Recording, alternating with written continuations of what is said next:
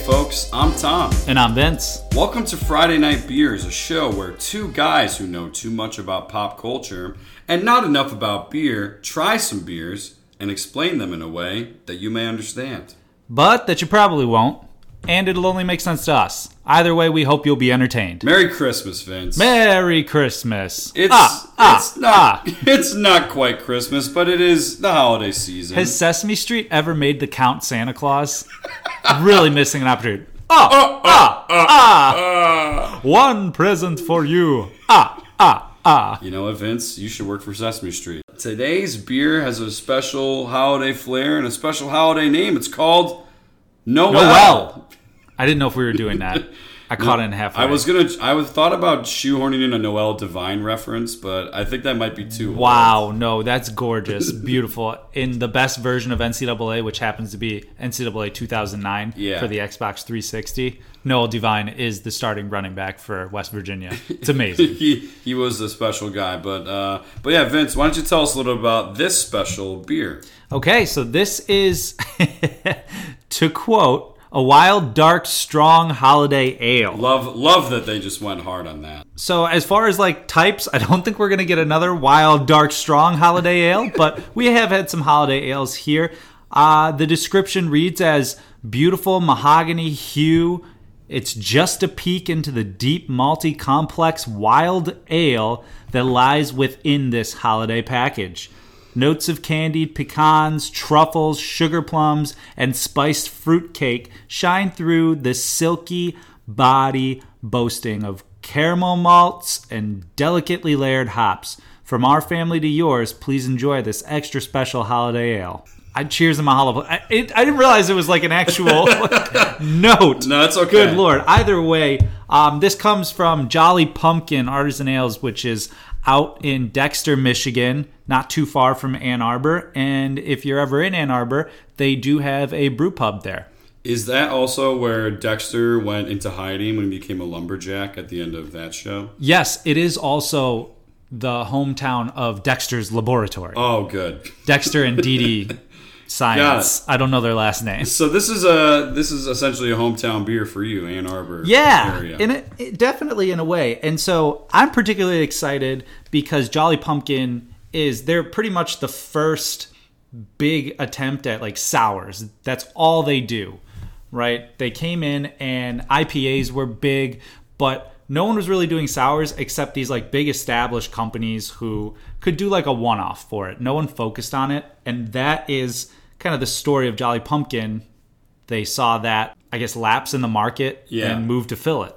Yeah, and just to backtrack for one second, uh, longtime fans will know we did a Christmas beer last year. We did Fistmas on the show. I feel like this beer went all out in trying to provide Christmas in a can. I mean, just your description of that was basically like every holiday flavor combined into one. Well, and it is insane. confusing Yeah. because it's Jolly Pumpkin and the can art has a pumpkin on it. And even you yourself, when I proposed it, you said, well, why are we doing a pumpkin? Yeah, for- I thought it was a pumpkin flavored beer, but it's not. It's pretty much everything else besides pumpkin. yeah, well, what if we did this? What if we crack it? And then I know you've got some juicy details on how the name came about. Yeah, I do. So let's give it a crack. Cheers Cheers, Tom. and Merry Christmas. Oh! Oh, what the? Santa says what the? Oh, yeah, so it smells funky for sure. You can smell that farmhouse. It smell. Honestly, it smells like gingerbread cookies to me. Really? Yeah. Holy moly! Yeah. So you can taste the sour in it. Yeah. Wow. Yeah, this is going to be interesting This for you. is an ex- just an explosion of combinations and flavors. it's 9% as well. Yeah, not not light. So Jolly Pumpkin, the brewery, was founded by a guy named Ron Jeffries, who, as they say in the website, has forgotten more about sour beer than most humans will ever know. You would probably love hanging out with this guy. Yeah, yeah. I, if he really got into some fruited sours, then we could talk. If he was like a man of that. Yeah, so this guy Ron, 1991, he began studying brewing science with always having an eye towards opening his own brewery. Then he started doing it professionally in 1995, and he quickly became well known in Michigan's emerging craft beer scene. You know, he's progressed from brewer to craftsman to artist, and most recently, philosopher and visionary. He calls himself Captain Ron, and uh, he now practices the art of Hawaiian time full time. Uh, What does that mean? Does that just mean you're retired? well, I don't think he's retired, but it sounds like this guy is wearing like Hawaiian shirts 24 7. Good for him. Um, but he started Jolly Pumpkin in 2004. Now, why is it called Jolly Pumpkin? Well, when they were coming up with names, they had a brainstorming session and they wanted to combine something that everybody liked at the time, which was everyone's favorite holiday, Halloween, everyone's favorite Halloween costume, the Pirates, some of his favorite locations, which are all tropical, and his two nicknames, Brewmaster Spooky and, and Captain Ron. So, henceforth, the strange name was combined into one, which kind of makes sense considering what we're drinking right here, where they're just throwing a lot of ingredients into one experience. And what's crazy is I don't think it's a ton of ingredients so much as it is just a ton of different notes and flavors that come from Yeah. the process. Well, I'm just I'm just counting. I'm going to read it again. Notes of candied pecans, truffles, sugar plums, spiced fruit cake shine, and that's not even getting into all the different hops which you mentioned. It's been aging in oak. It's spent six months in oak barrels. So this is this is a beast. Yeah, and Vince, I'm sure you're thinking, "Oh God, Tom's not going to like this." I'm actually enjoying it so far, but I will say this is one of the least crushable cans we've had in a long Really? time. Okay, Yeah. let me let me because I, I feel like I could just send it down. I need to sip it slowly, otherwise it overwhelms my senses. I could probably send it down. You're right. It's a little. It's got a lot of pucker to it, which is good. Hawaiian time. what, what does that even mean? Stop wearing a watch when I move down here. So we uh, we really globbed onto the Captain Ron thing, and if you, Oh my god! Yes. if you don't know who who Captain Ron is, you're probably someone our age because we didn't know him either. I had no idea. But there's a movie called Captain Ron. It came out in 1992, starring Kurt Russell as the title character, and he's uh, well, it just seems like he's a real loafer of a, a sailor. He takes a family out on vacation. Excuse me, uh, played by Martin Short, and we watched the trailer for it. And this movie looks absolutely terrible. I mean, the trailers back then just they're they're not up to snuff. It's like seeing very early art. Like Right. whoever was creating trailers, they didn't realize that that could be cinematically awesome to watch. They're just like, oh, I don't care, slap some voice on it and, and get my man Ralph in there to be like, this summer, blank and blank meet. I mean, this And is hysterics ensue. It's exactly what South Park parodied with the Rob Schneider movies. Was like, Rob Schneider is a regular guy until one day he becomes a carrot.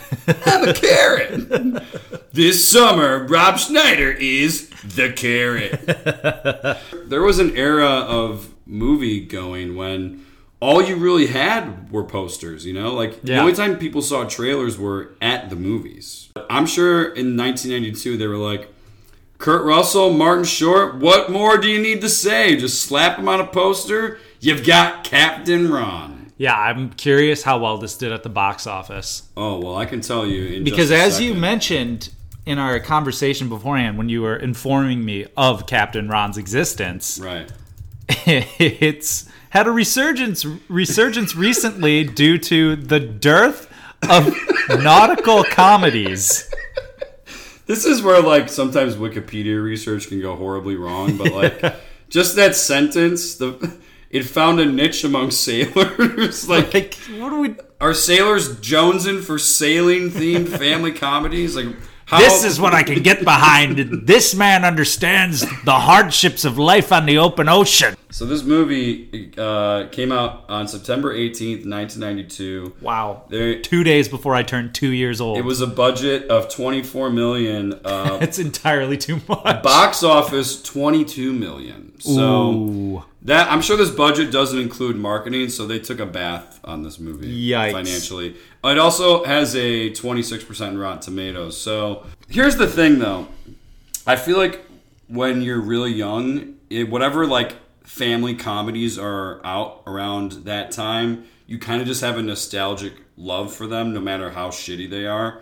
Because the reason I knew this movie was we had a babysitter who loved Captain Ron. Was Used he to- like a part-time sailor? no, it was it was a woman. Um, shout out to Jane, but yeah, I think she must have been like I don't know, eight years older than us, maybe nine, ten. But yeah, I mean, I'm sure like when she was a kid, Captain Ron was like the shit. But Yeah. I was way too young. I wasn't. Even, I was barely alive. I was only like two or three months old. I was barely alive. Anyway, let's put Captain Ron aside for a second. So, Vince, the other thing that immediately jumped into my head when I saw this was the night Nightmare Before Christmas. okay, I thought you might go there because, Yeah. like we have said, the art has a pumpkin, but we didn't mention that it has a Santa hat on. I don't think there's anything that's more popular that combines Halloween and Christmas together than the Nightmare Before Christmas. I don't think there's anything else that tries that. Right. Like that's that's very Tim Burton. It is very Tim Burton, and I mean, do you have a relationship with this movie? Like, do you have a fondness? I thought you were about to ask me if I had a relationship with Tim, Tim Burton. I'm like, no, but boy, would I like to. That is talk about people who it's got to be really weird to date. Tim Burton. Let's ask Helena Bonham Carter about that. I like. I'm not letting him plan any of the dates because I might end up at like a Play-Doh factory. He's done some really weird ones. I mean, Edward Forty Hands. Oh, sorry, Edward Scissor. you hate to hear that. Have you have you played Edward Forty Hands? I presume. I've never played it. Uh, What? No, no, no. I've never played it. oh my god, you got to try it. I, I'm not a huge malt liquor guy, believe it or not. You know, you can sub out for just forty ounces of beer, but it doesn't make it that much easier. I, I have to say. okay. Um, for those who have not played Edward Forty Hands, is uh, when you tape two 40 ounce bottles to your hands uh, with duct tape, and you have to drink both of them, and that's pretty much the whole game. And it's named after Edward Scissorhands, Right. which is a Johnny Depp movie in which he's some sort of like Frankenstein and he didn't have hands. He had scissors for hands instead. Right. It's very strange. My whole thing with Edward Forty Hands is you duct tape them to your hands. Well, what if you have to pee? Like, I could see myself Right. panicking and rather than just like peeing my pants, I would just like smash the bottle. Well, there's and only- go, go to town. Well, there's only like two options. Obviously, option one is you, you know, release yourself. The other option is you could, if you have a, you know, a friend help you out, special friend perhaps. yeah, I'd like to see how well that would go over. I've never had to use that method. I've always made it the full 80 ounces. 80 ounces Yeah. before beating. You know what we're not going to run out of? This beer from the can into the glass, which is what we're going to do right now. So it's supposed to be mahogany. Because I'll be 100% honest, I have not tasted a lot of these, I, I guess, notes that they said. Like the candied. First of all, I don't know what candied pecans taste like. So that could, that could be a problem. Or sugar plums. Really, I don't think I've had any of the things that they have on it. A spiced fruitcake? Well, you've actually drank a sour, dark sour recently on this show, the Gioa Nights. I tried that afterwards. I enjoyed the flavor of this more, but it is kind of a similar start. Sure. And that also was full of plum. Yeah, this is a little less pruny. This is a little more funky, a little wilder, which Yeah. makes sense because what these guys do is, and this is what's super interesting about the way that they brew their beers, is again, since it's sours, what you can do is actually like have a culture of yeast that is consistent or as consistent as it can be Yeah. and you keep it alive and then you inject it you inoculate your beers. They don't do that at all. They rely entirely on naturally occurring yeast in the barrels. So what i was reading a little bit about and this is similar to kind of like bourbon where they do the I don't have you ever seen the documentary neat? Yeah. it's they really awesome. For anyone who hasn't seen it highly recommend. But they start talking about how like different areas of a warehouse where they leave these to age have different environmental factors and that changes the complexion of of a single barrel potentially which is why they have single barrel and then they have small batch but they have to mix those around to get something consistent and they have to do something similar here where in order to get the taste that they're looking for, they may have to mix three or four different barrels of this beer. It's pretty fascinating when you think about it. And it seems like a big risk business wise. Uh, we've also earlier this year we did a barrel aged uh, beer with uh, the Rogue Ales. Yep. Um, which was fantastic. This is obviously a completely different beer, but yeah, I mean, it, it seems like this place is about patience with the process and a real fun spirit with all the different beers that they've done. I mean, just looking through their website, Yeah. it seems like they have a lot of interesting options. Clearly, this is a unique one that's specific to the holidays. But you know, we haven't really talked about what this makes us feel organically. We kind of just talked around like what was just there for us. Yeah. Is there anything that's popping up for you just based on like how you're tasting it and how it's making you feel? Well, so as I taste it, it's it's so it's wild because I don't I get the pucker of the sour, but I it doesn't taste like you would imagine something sour to taste. Yeah. If that makes sense. I don't feel like I have a lemon in there, but I can feel the reaction that my body has to a lemon. You know that the inside of your cheeks Yeah. start to like I guess flex a little bit. Sure. You know what I'm talking about against your teeth. Yeah, this is getting uh, more easy for me to drink. Like at first, every sip I was like kind of wincing with the sour kick, and now that I'm a little more used to it, I'm, it's kind of opening up the flavors for me. Right, and now I can actually like taste a little bit on the back end of my palate some of that Yeah. barrel aging. I think this is considerably better out of the glass. By the way, oh, interesting. that's just my opinion. I'm gonna I have a side by side here, real quick. Yeah.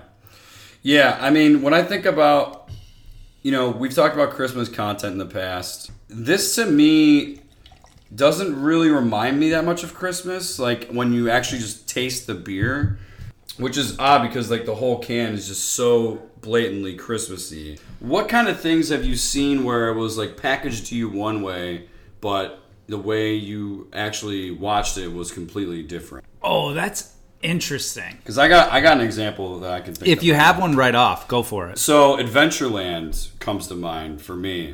Have you seen Adventureland? Yes. Yeah, so Adventureland, it's Jesse Eisenberg and it's Kristen Stewart and No, give the give the main event. Let's hear his name. Let's hear his name. Bill Hader, The other one. Ryan Reynolds. There he is.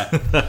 this was the trailer made it seem like this was going to be like a raunchy teen comedy, like Super Bad. Literally, the guy who directed Super Bad directed this movie. His name's Greg Mottola. The movie is just, it's not like that at all. It's still funny, but it's much more about like a coming of age story. Um, it's about like, you know, not knowing what you want to do with your life after college, working like a dead end job. And there's some like heavy shit in there. It's, it's one of my favorite movies ever, but the way that it was marketed, I think, didn't really do it any favors because people were thinking like, "Oh, it's going to be a bunch of dick jokes and it's going to be a bunch of silly nonsense," and it wasn't really like that. And I, I feel like that's kind of the You got thrown by the dark ale.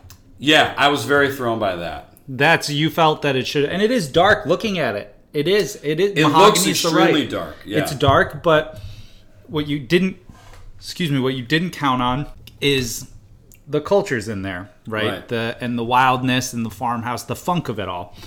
So I understand where you're coming from, and I think for me, there are a lot of movies, right, where you thought it was going to go one way and then it's going to go another. And I'm trying. I think a like a classic one that we've talked about and almost ad nauseum, so we don't have to go there, is how we all kind of thought that Forgetting Sarah Marshall, similar to that, was going to be this laugh out loud comedy. But what it, what was it? It was a romantic comedy flipped on its head for guys. It was it was really uh, a tragedy for most of the movie until about the latter third. But yeah. yeah, they did flip that premise on its head for sure. Um, I would say that Krampus to go holiday on it is another one. yeah, I saw everyone, and this is kind of shame on me a little bit because you can do a lot with these trailers, as we've seen. You can turn anything that any scary movie just by shifting the tone and maybe lightening the Yeah. the background a little bit and choosing scenes. You can turn that into a comedy, however you want.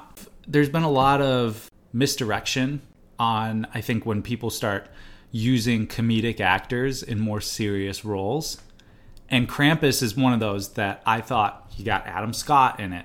It's got a lot of people who are known quantities from comedies. Adam Scott, Dave Koechner, uh, Allison Tolman, Toni Collette. Well, not Toni Collette, but Yeah, well, Dave Koechner, aka Whammy. so I mean, you've got those guys, and you're seeing that, and you're like, this is going to be some sort of weird, maybe like slightly dark comedy, and then Yeah. if you watch it, it's pure horror. And how well that's executed depends on how much of a stickler you are for horror for the genre. Yeah. But like it's the whole idea is the Krampus is the real Santa Claus and he comes in and takes bad children. Right. But he turns out to be real. You know, oddly tying this back to the the beginning part of this podcast, there has not been a lot of good Christmas horror. Like, Santa Slay, no, I I wouldn't consider that a good. Jack film. Frost 2. Did they make a sequel? Yes, we've talked about this on the pod. No, no, we've talked. I, I didn't see the the sequel. I haven't seen it either, but I know he's back and he's out for blood. Right. The first one was not supposed to be funny, or not supposed to be scary, I should say. I want to go back really quickly, if I can, before I rate this to like Yeah. the taste and the flavors of it, and how what like drinking it is like because it is, it's heavy, but it's sour, it's playful, it's all over the place. I almost want to go with an actor or actress who is like has that playful energy about them, but also can deliver. They can deliver in a huge, huge way. And I just read about him. Alan Rickman. Oh man. This beer is Alan Rickman.